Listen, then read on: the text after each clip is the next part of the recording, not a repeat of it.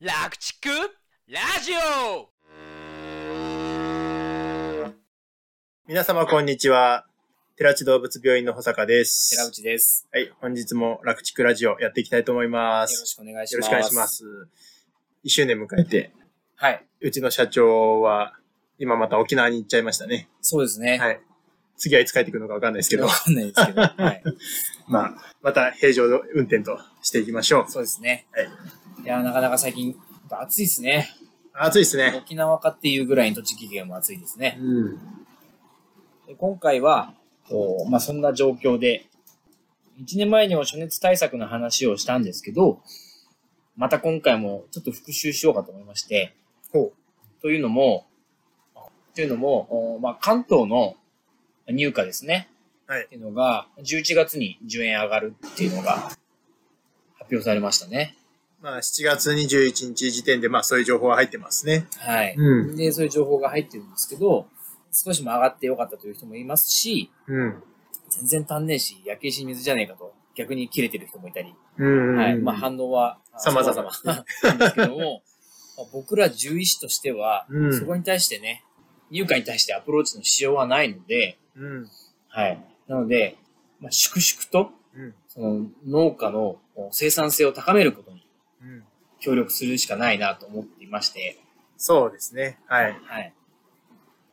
まあ、夏の入荷はあー15円でしたっけそうですね。上がるわけですよね。うん。でこれはまあ今の餌が高いとか、う。っていうんことは関係なく、まあ、夏は生産性が下がるっていうことで、うん。えーそれに対して下駄を履かしてくれてるわけですよね。そうですね。うん。夏需要が伸びるわけじゃないですもんね。まあ単純に供給の方が減るってことで、その帳尻合わせっていう部分じゃないですか。そうですね。供給が減るから、まあ帳尻合わせて入荷が上がるわけですよね。うで。も、まあ、生産性が下がってしまう前提で、まあ、この入荷が上がるので、うん。この生産性をなるべく下げなければ、うん単純に利益が増えるんですね。うんうんうん当たり前の話なんですけど、夏に生産性を上げるのは難しいので、下げない努力をどれだけできるかっていうことが、やはりこれから、まあ、農家が生き残っていくためには、非常に重要であると思います。まあ、出血してる状態だったら、その出血をいかに抑えるかっていうことですよね。そうですね。うん。はい。コスト高くついてるんで、うん。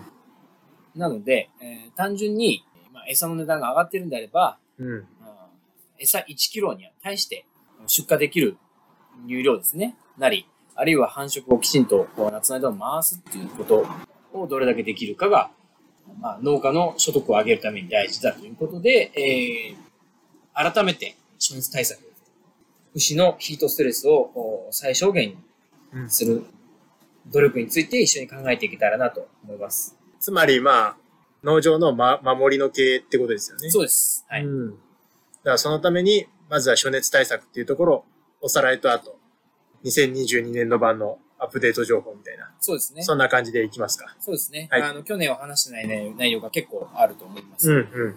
今日お話ししたいのは、キーワードとして、水、潮、風っていう、この3要素ですね。水、潮、風ってなんか海っぽいキーワードですけど、はい。まず水っていうのは、うん。牛はたくさん水飲まなきゃ牛乳出せないんですよね。あの体重を支えるだけの水分はでいす。ね。乳量を出すために、あるいは、その体が働くために血液がうん。必要で、うん血液を回すためには、水が必要です。で、コーヒー乳牛だと、1日200リットル飲む牛もいるらしいですね。おまあ少なくとも100リットルはうん。 1日に飲むんで、牛たちが、その水を十分に飲めるためにはうん、まずウォーターカップのアクセスがいいこと。そのウォーターカップとかでっかい飲水機がうん清潔であること。汚い水だと牛飲みたがらないんで、ちょびちょびの上積みを飲もうとするんで、なので、汚いっていうのは論外ですね。まあそうですね。あの、ちびちび飲みをしてる牛がたくさんいたらそこに渋滞しますもんね。そうですねはい。それから、まあ、搾乳後に一気に牛が水を飲み始めても、うん。突出量ですけど、水が噴き出してくる量が牛の飲むスピードに負けないっていうことが大事です。集まってきたら枯れるってだったらちょっと困りますよね。困っちゃうんですね。んまた、渋滞ができる。うんはい。っていうのは良くないんで、そういうふうに飲水機の方が衛生的であること、うんとか能力が十分であること、アクセスがいいっていうこと。ここはもう一度確認をお願いします。でそれから、水、潮、風の潮ですね。塩。はい。これは舐める公園のことなんですけど、うんまあ、夏はルメンアシド質になりやすいので、えー重曹を餌に添加したりすると思うんです。えーとまあ牛が1日に正常な状態で飲み込む唾液の量っていうのがうん100リットルあるんですね。 100リットルの唾液を飲み込んでると。はい。うんもう半数して自分で出す唾液を100リットル1日かけて飲み込んでる。うんうんで、この唾液がアルカリ性でルーメンを中和してくれてるっていうことは、まあ皆さんご存知だと思うんですけど、うん。だうん知っててください。あ あ、知ってます。この100リットル分の唾液のうん。重曹って、固形にすると3キロ分あるんですよ。結構な量ですね。はい。なので、まあ夏場、半数は減るし、唾液の量減っちゃうんですけど、これを固形の重曹で補充しようと思っても、不可能な量なんで、とにかく唾液を出させた方がいいんですね。なるほど。大量に重曹を餌に混ぜたら、まずくて餌食わなくなっちゃうんで、逆効果ですよね。生産性は下がる。そうですね。。はいい。生産性を高めるためには、やっぱり重曹を本人に舐めさせるのが一番。ということで、重曹じゃなくてもいいんです。公園を舐めてれば、舐めるためには唾液が出るんで、なので、とにかく塩分を舐めさせると。まあ、総じて水分量もやっぱ確保しなきゃいけなくなりますね。そうすると、まあ舐めるし、水ももっと飲むようになるしで、うん牛にとってはとても良いと。まあ、それに引っ張られるように菜食量も上がってくるはいっていうことですよね。で、最食量上がると結果的に反数して、もっと唾液もまた出ると。うんうんということで、牛に重曹を飲ませようと思ったら、添加するよりも、うんとにかく唾液をいかに出させるか。うんと考えると。いうのは塩の話でした。これでも暑くてハーハーしてる唾液はあんま良くないですよね。あれはダメですね。うんあの、ハーハーしてると唾液がダラダラ口からこぼれてるんで、んうん。あれもう重曹を垂れ流してる。もったいないですもねっ。たいないです。じゃあ、それを解消するには、まあ、次の話になるのかな。そうですね。ん。水、塩、風の、風の部分なんですけど、うん。まあ、扇風機をつけたい。はいですよね。うん暑い時には。でもなかなか一気に増設しようとしても、あるいは強力な扇風機をつけようとしても、うんお金がかかるんで、うん今設備投資は厳しいと思います。その中でお金をかけない方法として、扇風機の掃除をぜひやってもらいたいんですよ。なるほど。はい。やられてる方もいると思うんですけど、うん何年もやってない農場だと、扇風機の羽とかうん軸の部分にうん結構な汚れが分厚く何ミリも乗ってるんです。なんか想像はしやすいですね。はい。うんなんか見たことある感じしますよね。で、この扇風機をきちんと掃除するだけでうん、回転するために必要なパワーが減るんでうん、電気代安くなるんですよ。うんで、無駄な力がかからないんで、牛にかかる風っうんうんていうのも強力になります。うんなるほど。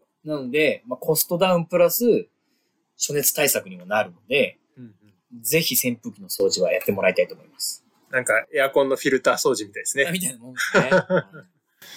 こんな感じで今日は、はい夏には水、塩、風が大事ですっていう話でした。そうですね。まあ、おそらくこういう情勢なので、じっと考えてても、うつうつとしてしまうと思うんで、はい。体を動かすにはちょうど掃除するのがそうですいね。いかもしれないですね。はい。あと、見回りをしたりとか。うん。まずやれることをきちんとやる。うん。まあ、文句言うよりも先に手を動かすっていうのはとても大事だと思いますし、うん扇風機の掃除は、おそらく予想してるよりもうん、はるかに効果絶大です。うんうんうん。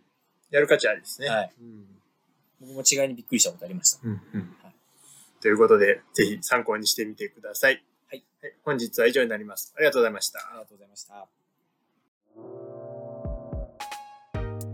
この番組の情報はなるべく科学的知見に基づいてお送りしておりますが現場での経験則や個人的な見解も含まれております牛の治療に関わることはかかりつけの獣医さんとよく相談の上ご検討ください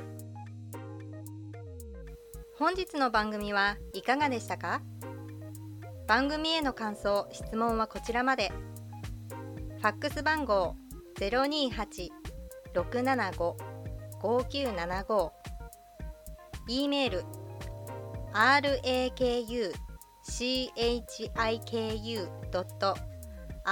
rakuchiku.radio.gmail 番組概要欄にも記載してありますのでぜひお気軽にご連絡くださいお参加今夜は